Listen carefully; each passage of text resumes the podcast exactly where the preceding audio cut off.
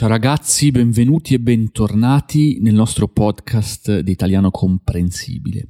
Questa è la seconda parte dell'intervista con Bea. Se non avete sentito la prima parte vi consiglio di andare a sentire quella e poi tornate qui e continuate a sentire questo episodio. Se avete già sentito la prima parte, siamo pronti a partire direi. 3, 2, 1 e si comincia. E ti volevo chiedere invece una roba, io come... Cioè, tu praticamente sei bilingue italiano e eh, portoghese, immagino. C'è una delle due lingue che senti più tua in alcuni contesti, un'altra magari in contesti diversi, o come, come sono nella tua testa queste due lingue? Beh, bella domanda. Io, allora, devo dirti che sentimentalmente, cioè intimamente, mi piace tantissimo, mi sento molto bene quando parlo l'italiano, mm-hmm. anche se sono nata in Brasile, sono nata in Brasile, sono di Brasilia, cioè sono, sono cresciuta cioè, dentro una famiglia che parlava soltanto il portoghese, però il processo che ho vissuto in Italia, cioè l'alfabetizzazione, forse anche la, la, beh, le difficoltà che anche come una bambina di sei anni ho per forza subito, cioè così, forse questo sia stato così forte a, fino ad arrivare a questo punto che veramente l'italiano per me è sentimentalmente forse in qualche in, ci sono dei momenti che veramente parla più alto che per esempio il portoghese. Io adesso, per esempio, vivo un'esperienza che non avevo mai vissuto prima, non avevo mai avuto questa opportunità, che è il, l'esperienza di essere una mamma, cioè avere una figlia e, e poter sentire veramente qual è la mia vera lingua, cioè qual è la lingua che voglio trasmettere ai miei, ai miei, alla, cioè, ai miei figli.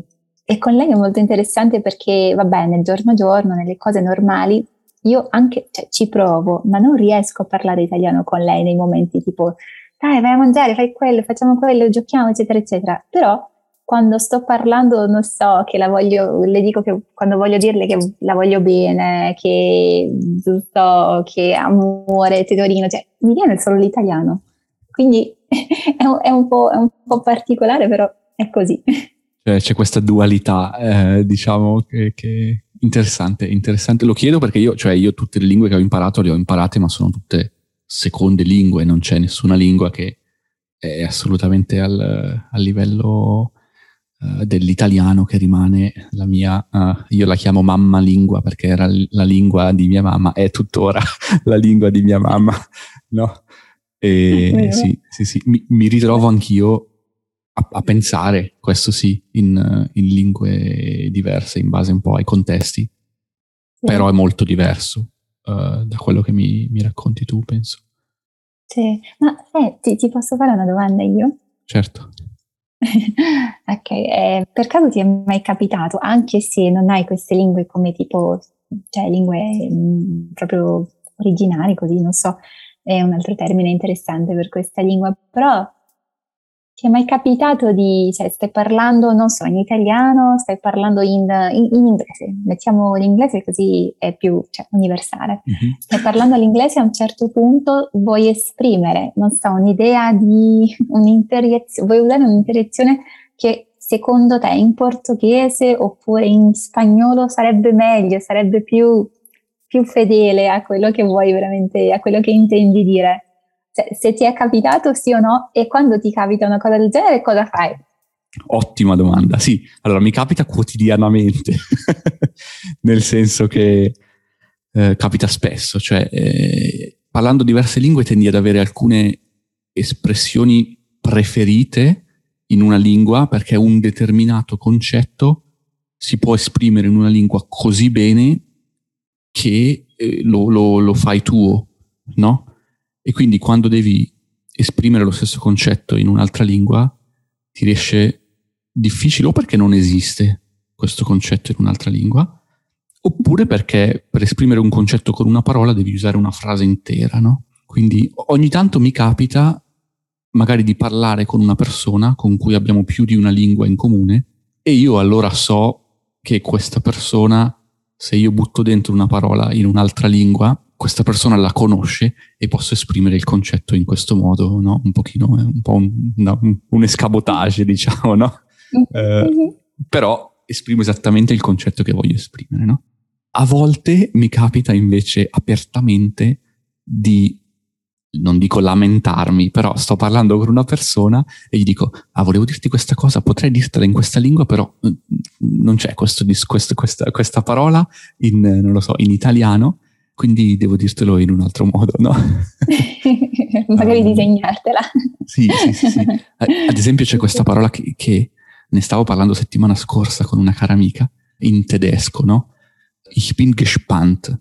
Gespannt ecco, vedi che non riesco a esprimerla no, in italiano, perché è una specie di essere curioso, è una parola che si utilizza quando parli del futuro, no? Sei mm. curioso riguardo al futuro, però non è una semplice curiosità, è qualcosa in più di una curiosità.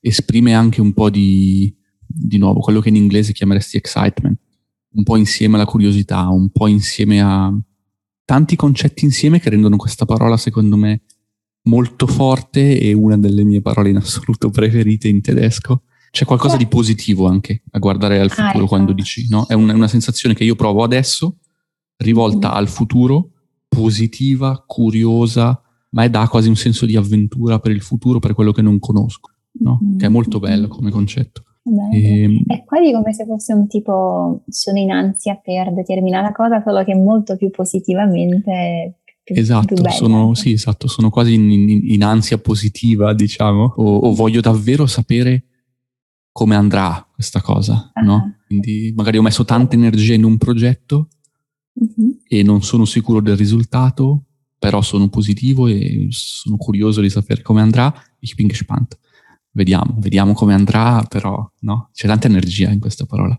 Quindi è, è un esempio di, di... Certo. Sì, sì, sì, sì, sì. sì.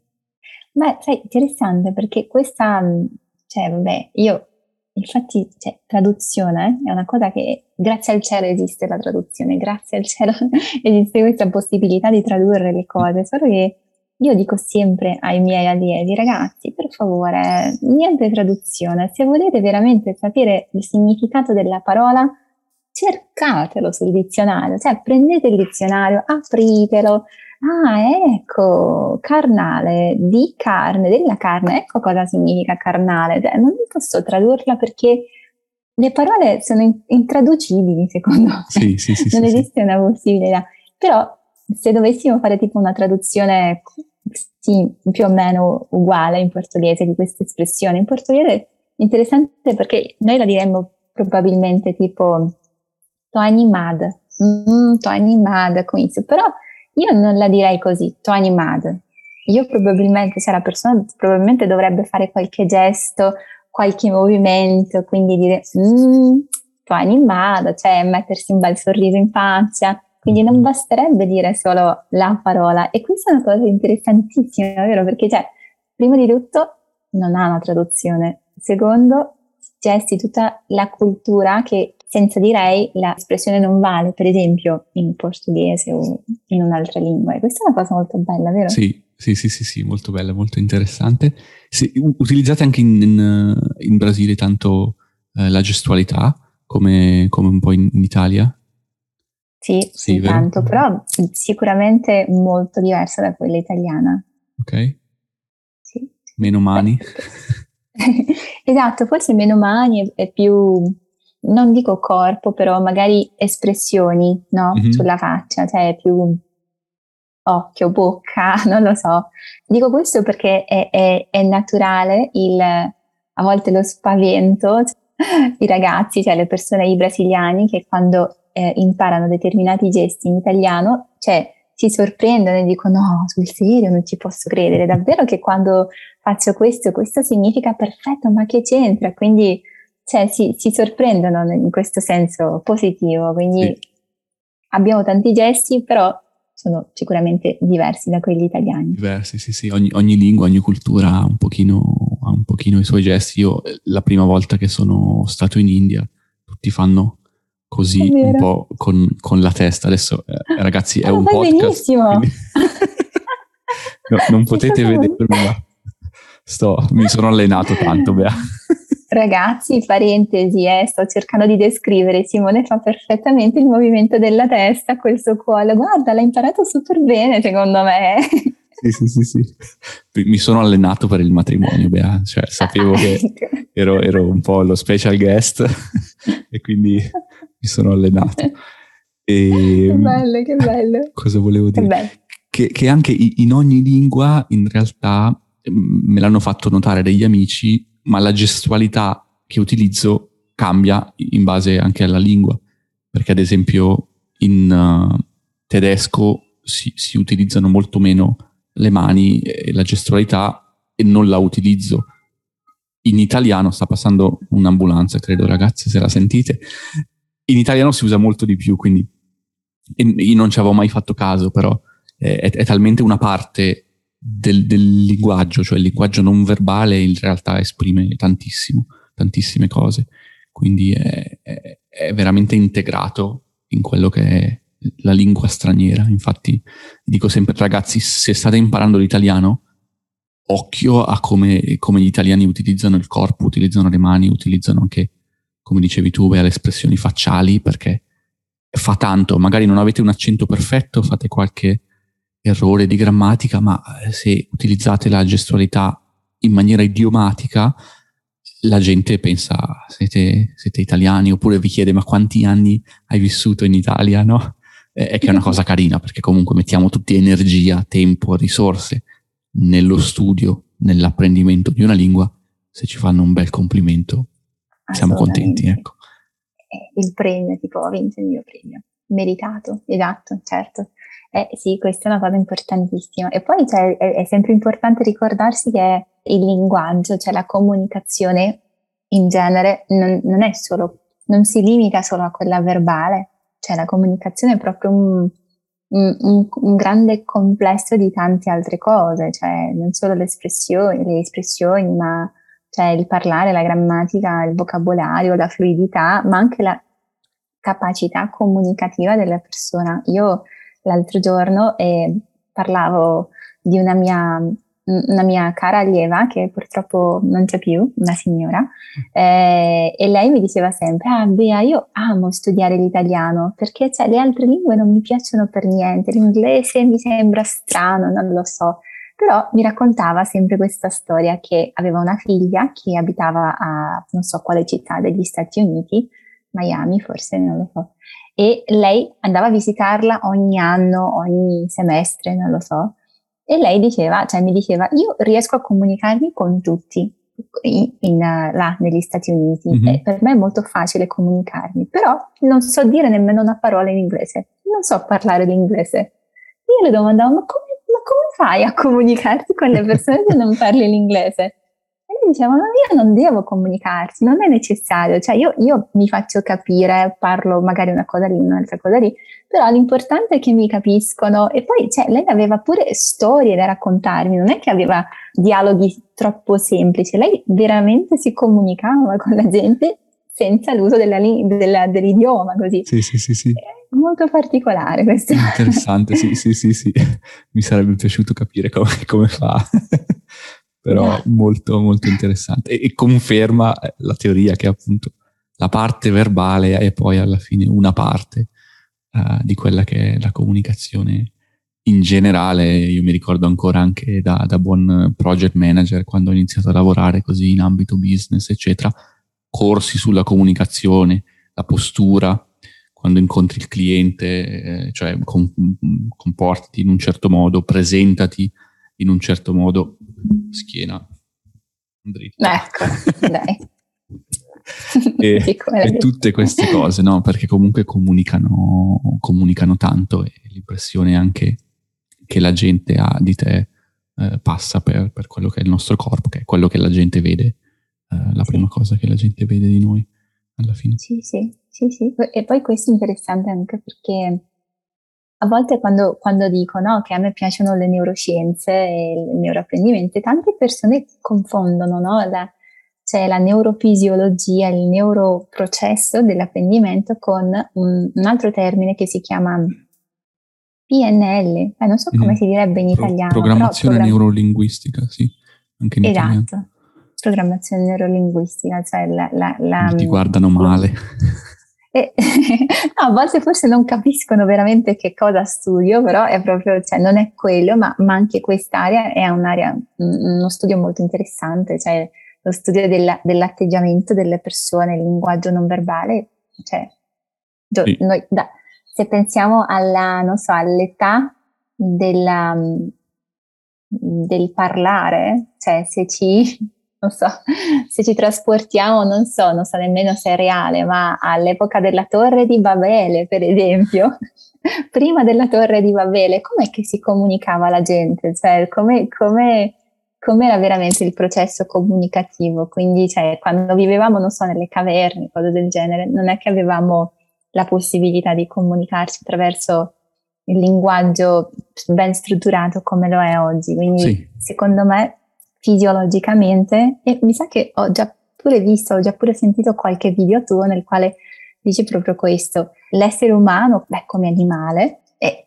ormai esiste da un bel po' di tempo, quindi eh, se paragoniamo l'età del parlare, no? del parlare strutturato e l'età dell'essere umano, vedremo che noi esistiamo da molto più tempo che, per esempio, la, la, il parlare, la scritta, cioè tutte queste attrezzature nuove, tecnologie nostre in realtà penso io, non so se, è reale o no, ma penso io che strutturalmente abbiamo ancora un cervello, un, cioè una struttura cerebrale molto mm, non così evoluita ad arrivare a un punto, non so, tipo totalmente diverso da quello che era all'epoca delle, delle caverne, ad esempio. Sì, sicuramente, sicuramente. E, e, con internet e la società oramai sta cambiando in maniera così rapida che eh, il nostro cervello eh, rimane più o meno quello che era e, e c'è, un, c'è un grosso gap quanto la società sta crescendo, avanzando rapidamente e la parte biologica del nostro corpo che ci ha messo chissà quanti anni è, necessita di ancora migliaia, migliaia di anni per, per evolversi. No? Quindi questo sarà un problema o una sfida, che mi piace di più di problema, dei neuroscienziati del futuro, diciamo sicuramente. Già, esatto, esatto. E che bello, perché cioè, il mistero non finisce mai. sì, sì, sì, sì. Dai, bello. Va bene. Ma eh, direi, Bea, che è venuta fuori una chiacchierata super interessante sono convinto che anche i nostri ascoltatori la pensano, la pensano allo stesso modo. Ti volevo chiedere magari dove può trovarti la gente che ci ascolta online, poi io lascio comunque i tuoi canali nella descrizione del podcast, dell'episodio, magari visto che magari faccio due episodi, vediamo un attimo perché... Le... uh, comunque sì, poi metto tutto nella descrizione, ma do- dove, dove può trovarti la gente se vuole vedere un po' il tuo lavoro, quello che fai, eccetera? Allora, io sono praticamente dappertutto, scherzo. No, ma sono cioè, su YouTube, su Instagram, sempre con il solito nome in italiano con Bea.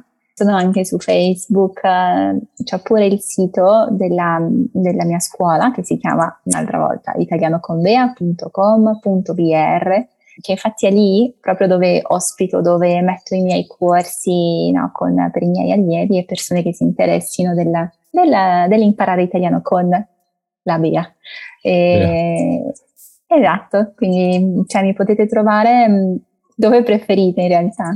Ottimo, ottimo ragazzi, andate, andate, a dare un occhio ai, ai, siti di Bea, andate a dare un occhio a Instagram perché io sto imparando il portoghese con, con, con lei perché lei ovviamente essendo in Brasile uh, aiuta, aiuta, i brasiliani a imparare l'italiano e per me è super interessante vedere dall'altro lato, no? come italiano che sta studiando il brasiliano, quindi inconsapevolmente Bea aiuta più gente di, di, quello, che, di quello, che, pensa, diciamo. E wow. Va Grazie. bene, se vuoi, non lo so, salutare qualcuno, l'ultima, ti lascio l'ultima parola e poi ci salutiamo. Allora, io volevo solo cioè, portare una piccola, una brevissima storia, cercherò di raccontarla mm-hmm. il più breve possibile, solo perché mi sono ricordata secondo me può servire anche come suggerimento, consiglio a quelli che ci ascoltano. Ma io ho tantissimi fratelli, eh, cioè se, se, li unisco così, cioè figli di mia madre, figli di mio padre, mio padrino, eccetera, siamo in nove nel totale, mm-hmm. e, cioè tanti. E a noi piace tantissimo fare una scherzo in realtà, una... giocare con le lingue e ci piace tanto inventare o immaginare che stiamo parlando una lingua che non parliamo veramente. Ad esempio, io non parlo, cioè parlo pochissimo il francese, però a volte ci mettiamo a parlare Uh, ça va avec le fromage, avec le bajou, avec ah, ça va baguette, cioè cose del genere. E così cerchiamo di tipo mimetizzare il, la gente che è in Francia e che lo parla così fluentemente, normalmente. E secondo me questa attività, no, questo scherzo in realtà è una bellissima maniera di cominciare tipo incorporare la lingua e la cultura e l'atteggiamento e cioè la struttura veramente della, della, lingua che stai studiando, tipo per esempio l'italiano. La prima cosa che si deve fare è tipo slegarsi le mani, cominciare ad usarle, veramente pensare, cioè anche se non sapete dire nemmeno una parola in italiano, provate a cantare come parla un italiano, mm-hmm. cioè mhm. cantate la lingua prima di parlarla veramente e poi piano piano vengono le cose, arrivano, no? Quindi direi ai ragazzi che stanno studiando italiano che veramente è una lingua molto bella, che ne vale la pena, vale tanto la pena di studiarla e il processo sicuramente è molto bello. Quindi vi, vi lascio queste brevi parole, questo breve suggerimento e, e insomma attività che faccio con i miei fratelli. E niente, vi saluto, ti ringrazio tanto Simone dell'invito, sei stato molto, molto, molto carino di avermi invitata e sono davvero contenta di essere stata qua. Grazie. Cara. Grazie mille a te Bea, grazie mille per il consiglio, ragazzi mettete subito in pratica, vai con le mani e ci sentiamo davvero presto, un abbraccio a tutti e buona giornata. Ciao ragazzi.